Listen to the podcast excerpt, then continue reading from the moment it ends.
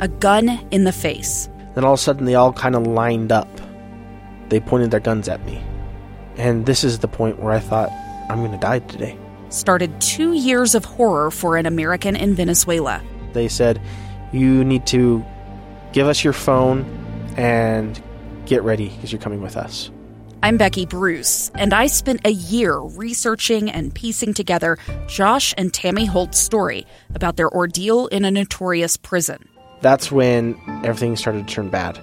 We had another pound on the door. Boom, boom, boom. And there was the police once again. You can binge all of the episodes of Hope and Darkness on KSLPodcasts.com or wherever you get your podcasts.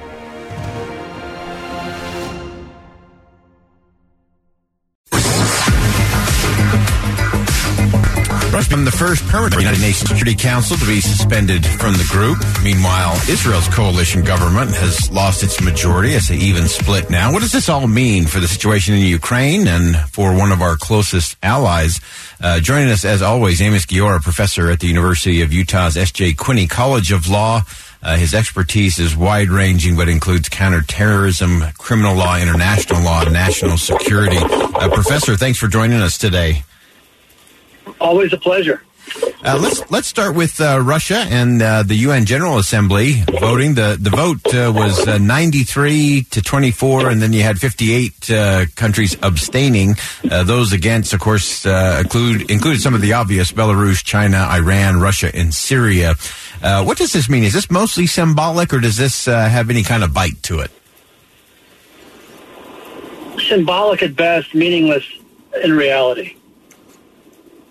And so as you as you look at that, uh, what are the things that uh, are going to what would you like to see from the UN as it relates uh, to Russia and, and what they're doing in Ukraine?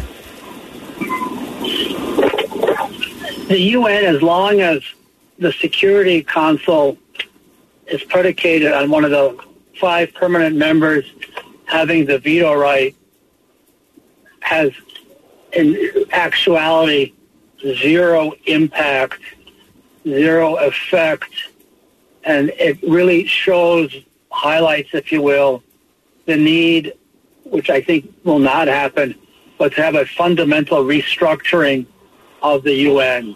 But as long as the five permanent members each have um, the veto power, then there's no way that um, anything can happen.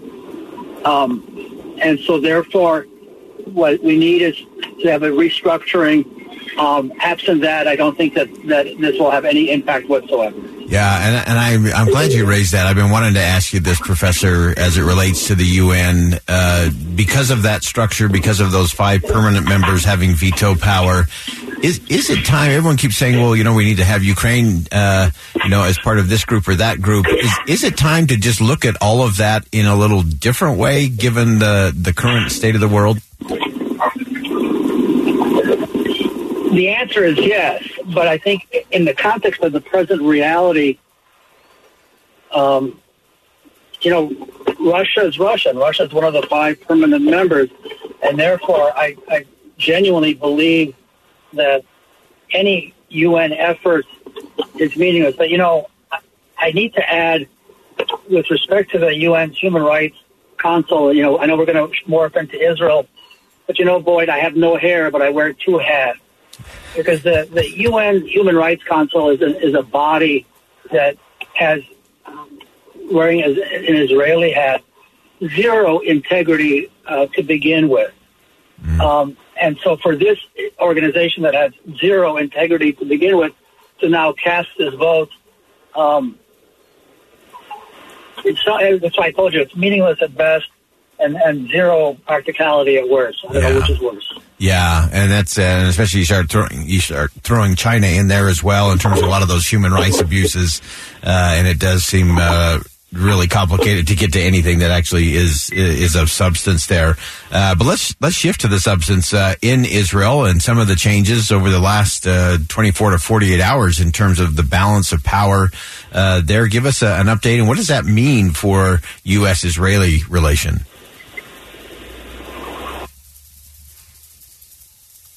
I think the best way to respond to it. So first of all, at the moment, um, the Prime Minister Bennett had a one seat majority was 61 59. We have a 120 member parliament, Knesset.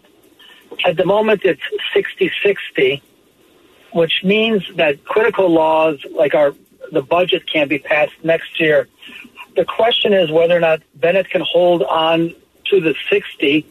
There's one, if not two, members of his own party who are wavering, who are, one in particular, who's threatening to go um, join the opposition. Does that mean we'll have uh, elections again? Take care, take, caretaker government, which we've had before. You know, your guess is as good as mine. And literally, as we're speaking, I just literally just saw now that there's an ongoing terrorist attack in Israel, um, in Tel Aviv. And so it really heightens the pressure on, on Bennett to um, demonstrate that he's in control with Netanyahu, you know, quote unquote, breathing down his neck. In terms of Israel and America, I don't think this really makes much of a change um, because I think what's really on the table with respect to Israel and America, most pressing is Iran. Um, and how does the Russia Ukraine issue impact the Iranian deal? I think in many ways, if you ask me from an American perspective or from the perspective of the Biden administration, anything that's not Russia, Ukraine, um, I don't know what's behind the backseat. Whoever is behind the backseat, that's where I think everything else on the geopolitical map at the moment is irrelevant. With one small example, which of course not small, um, exception, and that would be China.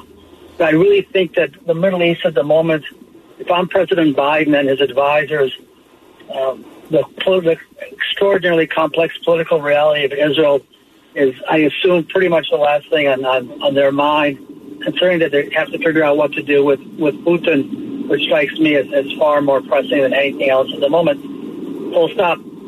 Putting on my Israeli hat, um, you know, the events of the last two days, I confess, caught me totally by surprise. Yeah. And unhappily, and I add, you know, unhappily so. right, right. Uh, and uh, we, we have noticed that uptick in uh, terrorist activity. Uh, and some some have said, well, things usually tend to, to go up a little bit as it gets closer to uh, kind of that uh, sequence of holy days that take place, including Ramadan and sure, Easter Ramadan, and all of that. Ramadan, exactly. I mean, there really is a confluence, right? There's Ramadan this week. There's um, Passover next Friday. There's Good um, Good Friday, Easter. What troubling on, on some level um, is that the terrorist attack. I don't know about the one that's literally ongoing. It's a, live attack as we speak. The one, if not two terrorist attacks from last week. One has to be very careful here. Was the, the problematic one was done by an Israeli, by a Bedouin who are you know, mm-hmm. live in Israel he seems to have been motivated by ISIS. What exactly does that mean to be motivated by ISIS? It's unclear, but that it's not Hamas driven. It's not obviously not Palestinian Authority driven anyway or PLO driven. The fact that ISIS seems to have had some, I want to be really careful with the words, some impact, some small, on the Israeli Arabs. That um, I think if I were you know, the Israeli security community, that's something that I would find worrisome. Yeah. Absolutely. As an Israeli. Yeah, absolutely. Well, we're going to continue to keep our eye close on that, especially as we go through this uh, coming week or two. And uh, Amos, we always appreciate your perspective and all of your hats, uh, hair or not. Uh, we'll, we'll, we'll take all of those hats and all of your insight. You you help us keep it all straight. Thanks so much for joining us today. We'll have you back real soon. Thanks for having me as always. All right. All right. That's uh, Professor Amos Guiora, professor at the University of Utah's S.J. Quinney College of Law. And he does have such great perspective into so many things in terms of national security, international law, counterterrorism, uh, and always appreciate his perspective. Uh, glad we have him in uh, Salt Lake today and appreciate his insight on all of those things. We'll go ahead and step aside for bottom of the hour news. Now, how will future Justice Ketanji Brown Jackson rule when she actually takes her seat on the Supreme Court? Thomas Berry from the Institute says she might surprise you. We'll talk about that coming up next. Stay with us.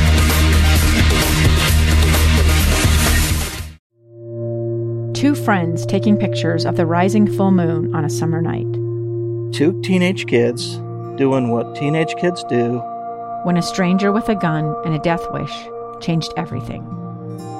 It was violent, it was senseless, and I will never understand it, I will never accept it. I'm Amy Donaldson, and unfortunately, we're all too familiar with stories about how violence shatters lives. But what we rarely see is how they are rebuilt. In a new podcast, The Letter, we relive tragedy, but only so we can hear the rest of the story the struggle to reclaim lives, the realities of grief, and the possibilities of forgiveness. I believe in miracles. Sometimes I thought there are no miracles. Yeah, there are, and this is a big one. Follow the letter at theletterpodcast.com or wherever you get your podcasts.